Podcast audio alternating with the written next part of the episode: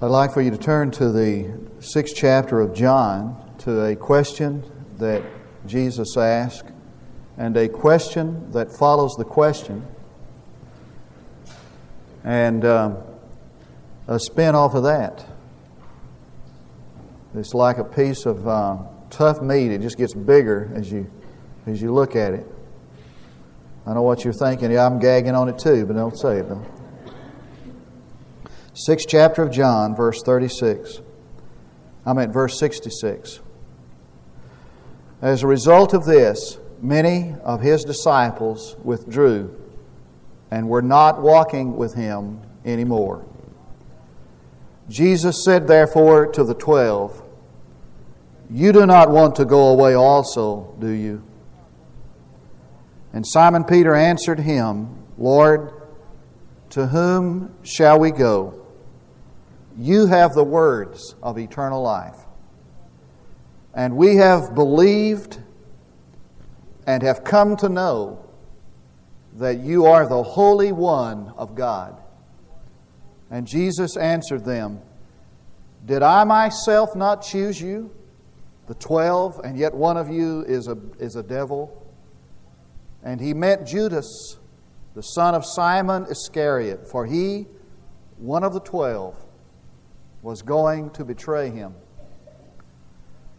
This, um, this scene that uh, I've is really a, the uh, kind of scenes that movies are made of, cinemas.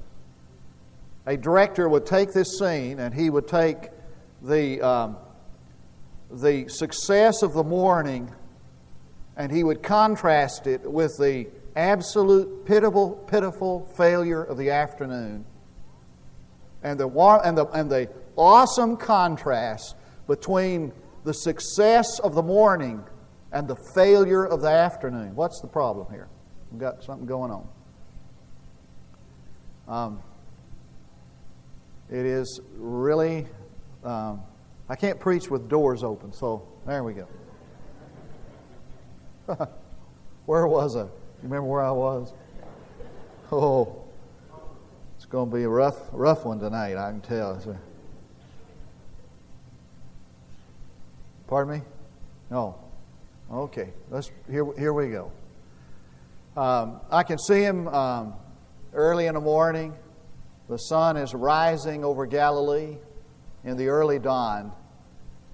And Jesus is with his twelve. They've been out in the desert all night, and they've come to the little village of Capernaum and the streets are crowded with people. Jesus is extremely popular. This is at the apex of his career. And the synagogues are packed, and the crowds are great. And they are pressing their questions to Jesus, and the answers he was giving were not what they wanted to hear. And so, little bit by little bit, they began to trickle away. All day, they would begin to leave and go home and leave him until in the afternoon, late, as the sun begins to set, Jesus is alone. He's just seen the last of the um, early enthusiasts leave him and head for the house. And behind him, only the twelve remain. And Jesus doesn't turn around. He doesn't uh, congratulate them. Fellows, I just want to thank you for hanging in there with me. And he doesn't even allow them to congratulate themselves. He doesn't turn to them in response, I don't think. I think, kind of half in soliloquy, he asks this question You don't go away, also, do you? And the reply was, Lord, to whom shall we go? You have the words of eternal life.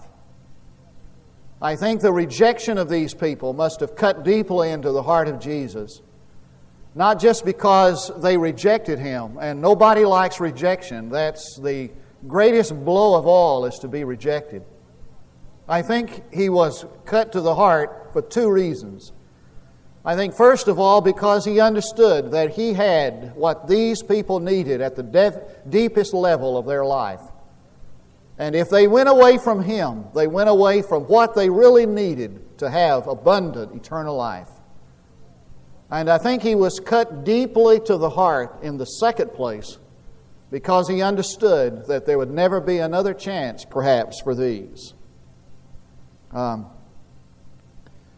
I think it, these, this question that Jesus asked is a question that implies a recognition that the, the potential, the um, proclivity of each of us to desert and betray and to uh, deny the Lord is present in everybody, in each of our hearts. I think the potential to betray and to desert and defect is present in every one of us. He began to talk about Judas, and I think he understood that, that no matter who you are or how close you are to him, there is a tendency to betray him, to desert him. Every time I invite, every time I welcome somebody into the fellowship of this church, and every time I stand in the baptistry to baptize another convert, it crosses my mind. I wonder if they can hang in there. For the um, attrition rate among Christians is horrendous. I mean, you just look around you and uh, just kind of think in your mind about the number of people who walk with Him no more. And I wonder how many of us who are here tonight would be doing the same thing 10 years from now. How many of us will be faithful through it all, and how many of us will be just like these at some point in time, begin to drift away and go away? And I think the question that he asked deals with a deep issue and that issue is what does it mean to be a follower of Jesus Christ? I think at the heart of this question is the need to know what it really means to be a follower of Christ. Because the events of this day make it apparent that their understanding of what following Jesus meant and his understanding of what following him meant were two totally different things. Now, their understanding of what it meant to follow Jesus was something like this He'll always be there if we get hungry to feed us. I mean, we saw him feed 5,000 with loaves, a little boy's lunch, five loaves and two fishes. And if we have somebody sick, he'll be there to heal them. And if we ever get caught in a storm, he'll be there to still it. And if we fish all night and don't catch anything, He'll tell us where to fish, and we can catch a load of fish. I mean, all we'd have to do is just keep him around, and we wouldn't have to fish but one night a week, and we'd catch more than we've ever caught before. I mean, that was their idea. He's going to be our bread king. He's going to take care of our illness. He's going to take care of our storms, and He's going to tell us where to fish. That's not what Jesus had in mind when He said, Come and follow me. Elton Trueblood has the illustration of a person who came into town and he called an old friend and he uh, they hadn't seen each other for a long time and he uh, the, the, the fellow answered the phone. He said i'm so and so identified himself. I'm just in town for today. I'd like to take you out for lunch. Hadn't seen you in a long time. Like to buy you lunch is there a nice restaurant in town? And said, Yeah, there's a good restaurant. He said, Where is it? He told him, He said, Well, I'll meet you there at 12 o'clock. I'm just looking forward to seeing you. So the, the guy was getting dressed, thinking, Man, what a, you know, this is my, this is my lucky day. Some, some old friend comes into town, wants to buy my lunch. When they got down to, to the place to eat, the guy really had in mind to get this guy to sign up on some kind of a pyramid selling scheme. Now, have you ever, has that ever happened to you? Now, he, he went down there uh, anticipating enjoying a good meal, and the other guy was meeting him there to enlist him in this sales force, says Elton Trueblood. Sometimes we have the idea that we're going to enjoy a meal, and Jesus has the idea He's going to enlist us in the military, and He doesn't pull any punches about it. He just lets us know right up front listen, if you come to follow me, you're not coming for, to follow a bread king who's going to give you all you need to eat whenever you need it. I'm, come, I'm calling you to a commitment of your life to service. Well, what is really involved here is that is that when one decides to follow Christ, he surrenders the control of his life to Jesus Christ.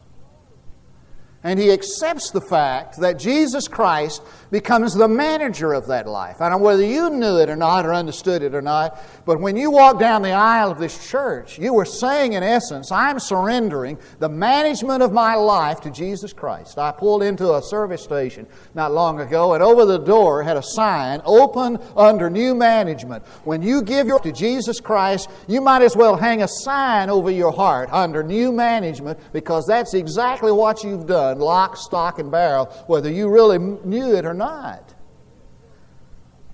What is at stake here is the issue of what it means to follow Christ. It means the surrender of our life to His control.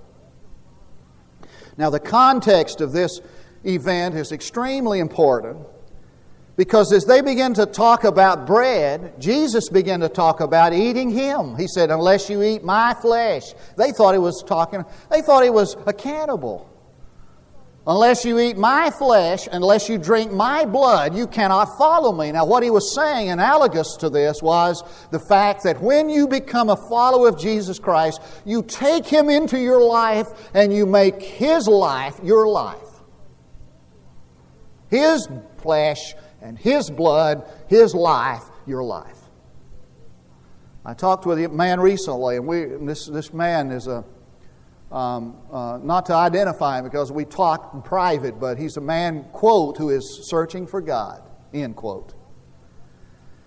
And we talked about what it means to be a Christian, and his concept, I think, is that somehow God's going to zap him and change everything, make him feel better. And I helped him see, I think, a little bit that becoming a Christian means that I am surrendering my life to Him, and His life becomes my life, and everything He taught and everything He stands for becomes what I'm to live for. I think there's a second thing here, and that is that in understanding what it means to follow Jesus means it involves this. It means that I establish a personal relationship with Christ and develop that relationship.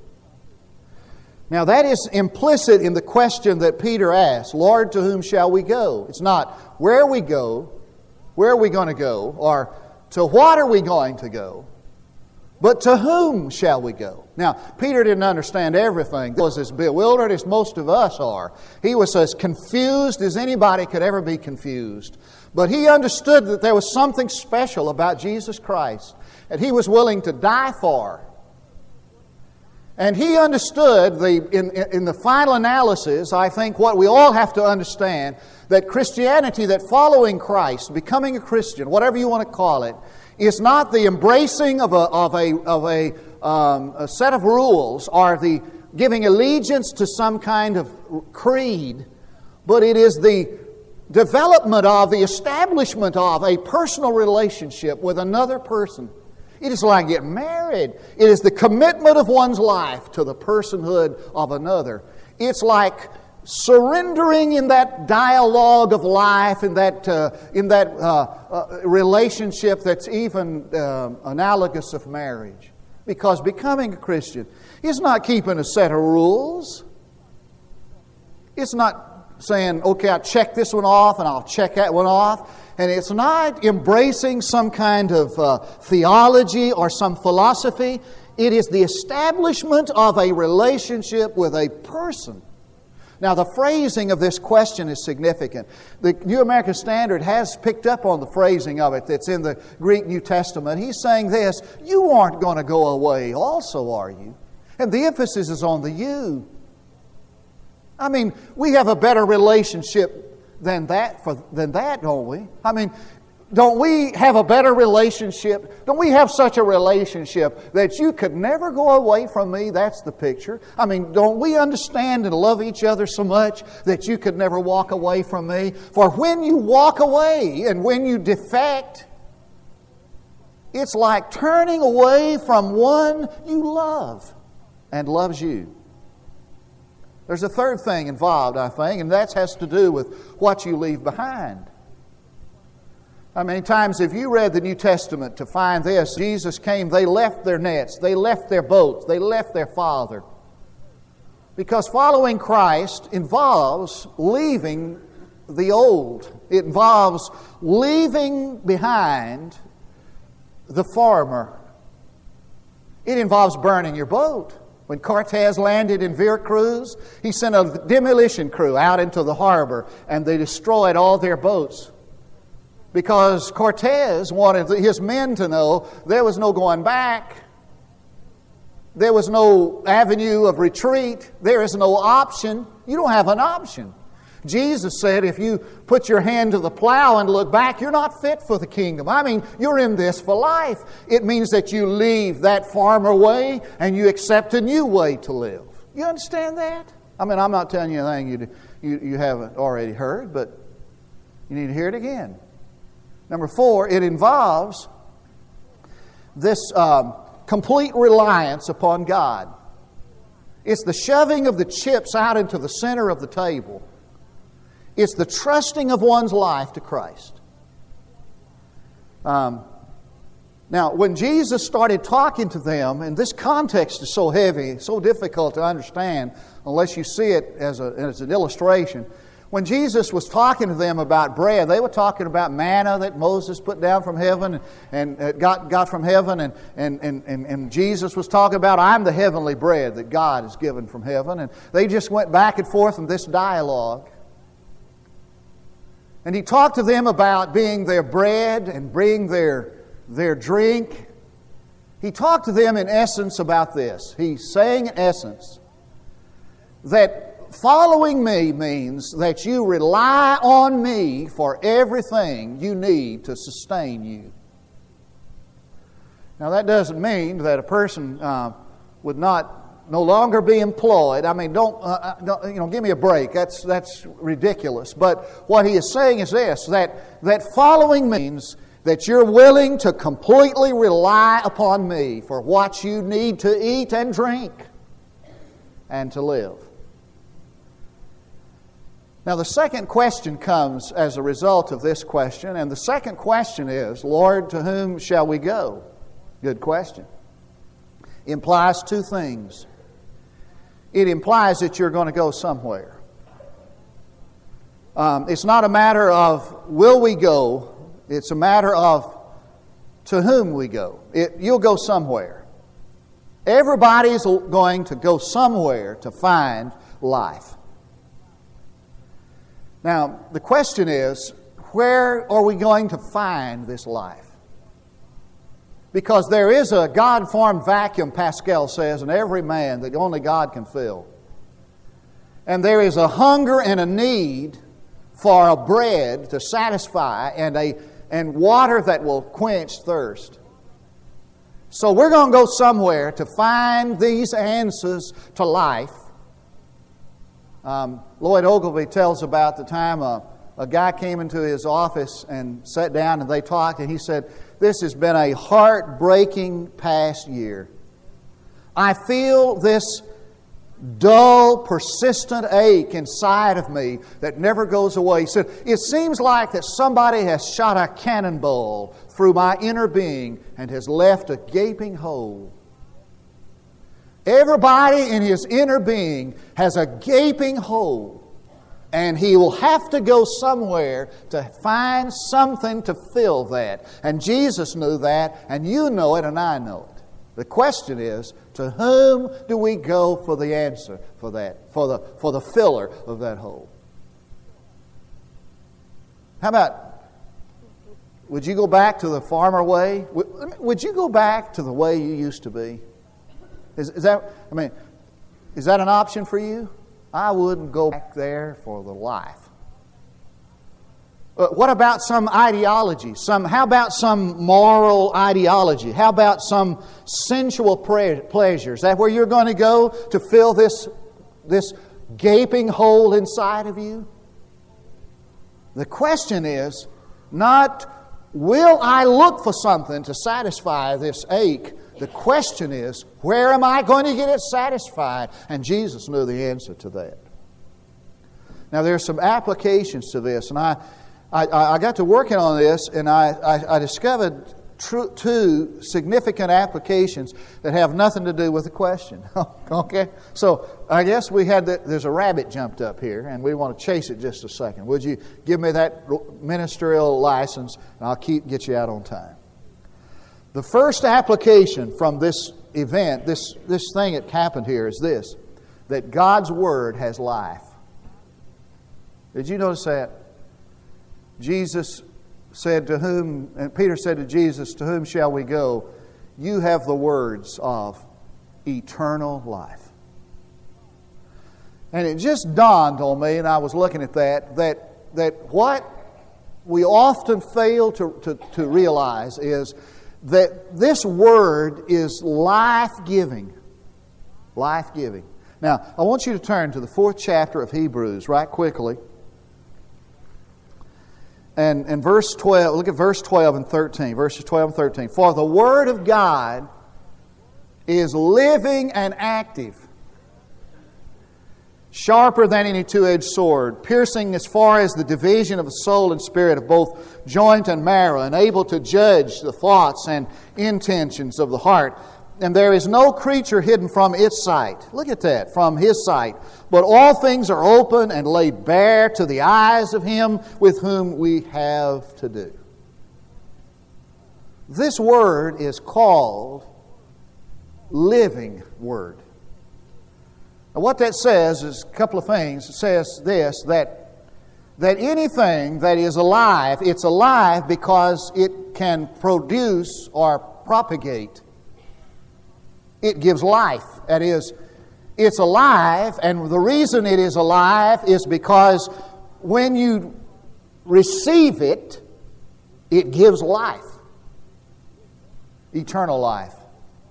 Life that has quality and it's qualitative as well as quantitative.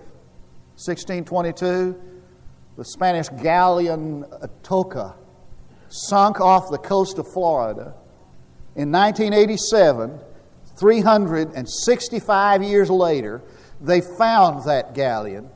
And inside of the hull of that ship, they found, among treasures, they found four seeds. For 365 years, those seeds had been preserved in that salt water off the coast of Florida. They took the seeds out and they put them in soil and they grew. 365 years later, they planted those seeds, and the seeds grew because the seeds had life in them. This Bible, this Word, is, a, is thousands of years old, and you take it into your life, you receive it, and it gives life to you eternal life. It has an energy and a power of its own I mean, I can be um, tired or exhausted, pick up the Word of God, and it energizes me. It has a life giving power. Second application is this. What's this one? Religious certitude.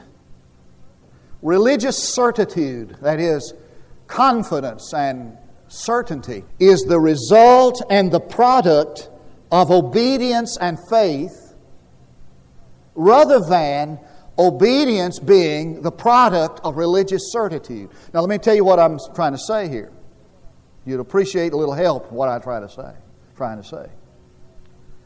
That when a person is obedient, the result of his obedience is that he becomes certain it's true rather than becoming certain it's true, then obeying. You see what I'm saying?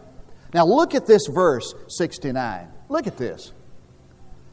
And we have believed and have come to know that you are the Holy One of God. Now, you don't have to be a rocket scientist to, to, to notice the, the order there. He's saying, We've trusted you.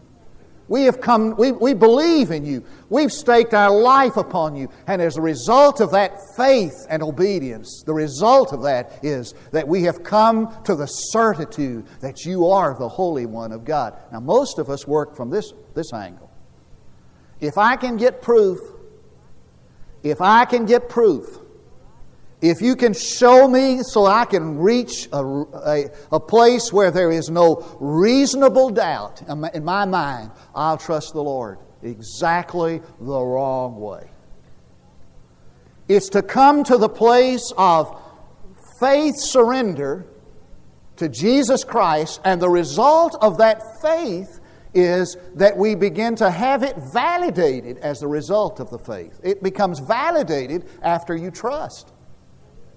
Let me give you a, a, a, uh, kind of a parallel verse. It's the seventh chapter of the Gospel of John, beginning at verse 6, just across the page. Or verse 16, I'm sorry. 16 and 17. Jesus therefore answered them and said, My teaching is not mine, but he who has sent me. Now, these guys, these uh, critics were following Jesus around. They said, Well, how do we know? How can we be sure that what you're saying is true? And Jesus said, What I've said is true, but here's the way you know it. If any man is willing to do his will, he shall know of the teaching whether it is of God or whether I speak of myself. Now, you know what he's saying? He's saying, if you, with by an act of the will, will commit your life to me, I'll validate my teaching in your life. Not until. And it's obvious that Jesus lays the emphasis not upon the intellectual or speculative, but upon the choosing side of a man's nature that a man knows more by doing than by thinking, that religious certitude comes through action. So he doesn't say, I want you to discuss me or rationalize me or understand me or explain me. I want you to follow me. I want you to lay the chips out on the table and follow me. And as the result of just sheer trust, I'll confirm over and over and over in your life that what you've done is reality. This is what A. Leonard Griffith says about it. Listen. The biggest obstacle to Christian belief does not lie in some thorny theological issue, but in our timidity and indecisiveness. We cannot make up our minds to follow Christ. Christianity is a way of life. It must be seen from the inside. It must be lived in order to be understood. It cannot be borrowed secondhand from the pages of a book, but it must be discovered firsthand in a radical act of commitment to Jesus Christ. I love it.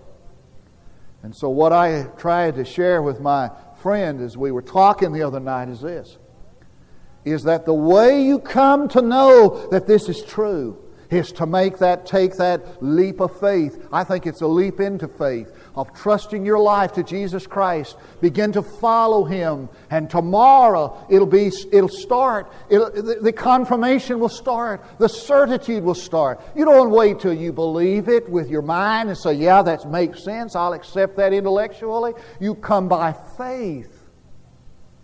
And the result of that faith commitment is that you come to know that He is the Son of the Most High God.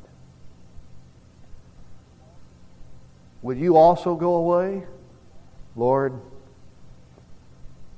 they ain't nowhere else to go. Let's pray. Our Father, we thank you for the evidence of your presence in our heart and life the result of faith and trust.